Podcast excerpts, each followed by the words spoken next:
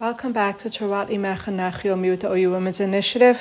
My name is Mrs. Michal Horowitz. Today we'll be studying chapter 24, Kapitel Chaf of Tehillim. This kapitel is recited um, Rosh Hashanah at night, towards the conclusion of Mariv on Rosh Hashanah. This after Shemona Esrei, so we're really at the conclusion of Mariv. This kapitel is recited as part of the Arvis service on the Yom Hadin on Rosh Hashanah. David Mizmar LaHashem Ha'artzumla Tevel. A song to David. To Hashem is the earth and its fullness, the inhabited land and all those who dwell in it. Kuhu al Amim Yeshada, for he, God, founded it upon the seas, V'hal Naharos Yechonaneh, and he established the earth upon rivers. Mi Ya'ala Bahar Hashem. Who amongst us can ascend the mount of God? Umi Yakum B'makom Kadsho. Who amongst us is holy enough to stand in his holy place? And the answer, says the psalmist, Niki Kapayim, Uvar Levav, one with clean hands, pure hands, and a pure heart. Asher Lona Salashav Nafshi, who has not sworn in vain by my soul. Below Nishpa Limirma, he has not taken an oath with deceit. Yisa bracha me'es Hashem. He will receive a blessing from Hashem. Utstaka me'elokei yishar. And kindness, righteousness from the God of salvation, God of his salvation, Yeshua. This is the generation who seeks Hashem. Mevakshe panecha Yaakov Selah. We are those who are seeking out your face, O Jacob, Selah. Su sha'ari mashechem. Raise up your head, O gates. Vihinasu pische olam. And be uplifted, you everlasting entrances. V'yavo melech. When the gates of the earth open, so to speak when the um, entrances of the world open, V'yavo melech hakavod, God shall enter, the King of Honor shall enter. Miza melech hakavod, who is the King of Honor? Hashem Izuz v'gibor, Hashem who is mighty and strong. Hashem gibor mechama, Hashem who is strong in battle. Su'ush arim mashechem, O gates, raise up your head. Usu pischayolam, raise up the everlasting entrances of the earth. V'yavo melech hakavod.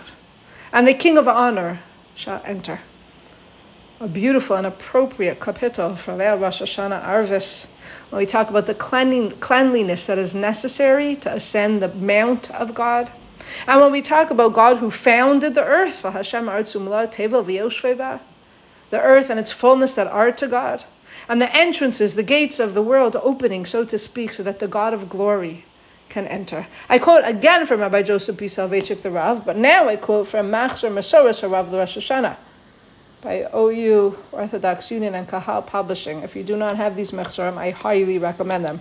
Machzor Masoros Harav Rosh Hashanah and Yom Kippur. So I'm quoting from Machzor Masoros Harav, Rosh Hashanah commentary of Rabbi Joseph B. Soloveitchik to this kapitel.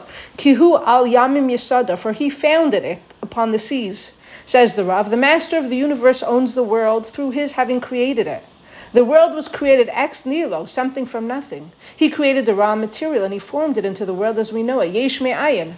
There can thus be no contender for ownership rights. So this kapitel, Kihu al Yam Misada, he founded it upon the seas and upon the rivers he established it. What we're saying is that no one else can contend for ownership because God is the creator, God is the sustainer, and he created the world Yeshme Ayin. Furthermore, the psalmist says, Hashem, Umiyakum. Who can ascend the mount of God? Who will stand up in his holy place? And the answer, Niki Kapayim Ivar Levav, one of clean hands and pure heart. Says Rav Soloveitchik. If the world is sacred, it is restricted from ordinary use, for that is what sacredness implies. If the world is sacred, holy, that means it's restricted from ordinary use. The word kadosh actually means set aside, it doesn't mean holy. Kadosh means set aside. So, for example, marriage is called kedushin, and the groom says to the bride, the chatan says to the kala, the chuppah. Doesn't mean you're holy to me, it means you're set aside, you're designated for me. So the Rav says, if the world is sacred, it is restricted from ordinary use, for that is what sacredness implies. Who then is entitled to enjoy this world, given the inherent restrictions on making use of consecrated items? The answer is only one who is clean and pure has such permission. Su'usha arim mashechem, raise up your heads, and be uplifted, you everlasting entrances. The king of honor may enter. Says the Rav, initially God's dominion is foisted upon man against his will. God rules over the earth whether or not we accept him as our ruler. He is the ultimate ruler. Whether you accept him or not, he's the ruler of the earth and the world and all cosmos.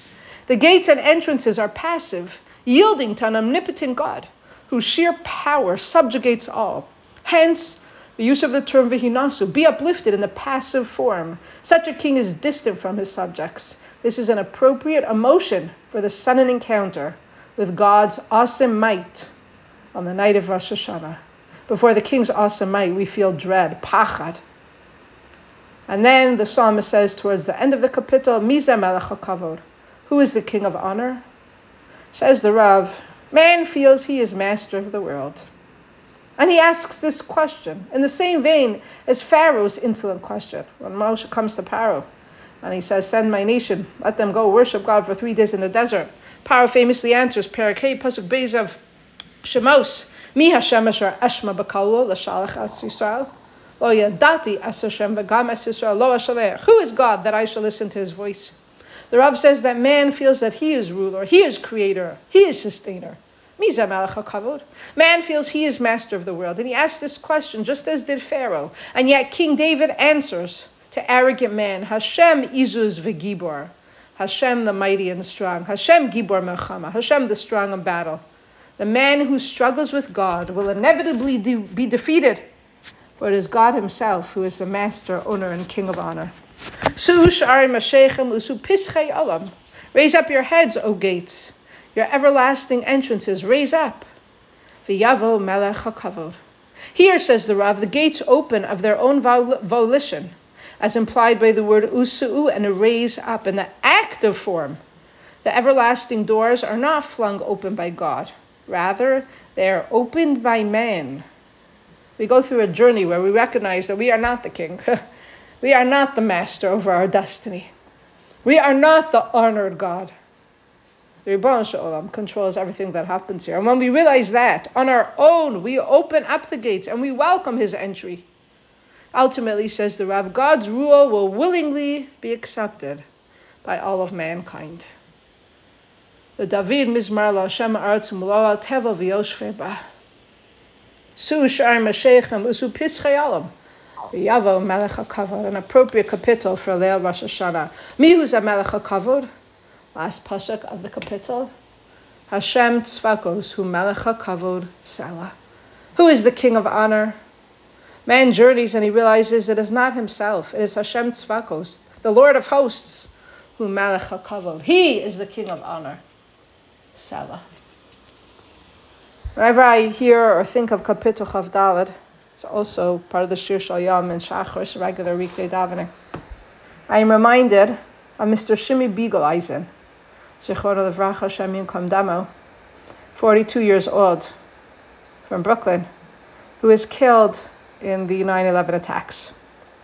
The following are excerpts from a Wall Street Journal article. Five floors above, Shimmy Biegeleisen phoned his wife from his office at Fiduciary Trust International Inc. There's been an explosion next door, the 42 year old said. Don't worry, I'm okay. After a few minutes, Mr. Biegeleisen grabbed his black canvas bag. He walked past the cluster of cubicles and headed towards the stairwell. But when he reached the doorway, he stopped. He leaned his big body against the open metal door and rummaged through his bag. The manager said, Whatever you're looking for, it's not important. Please come. She started down the stairs.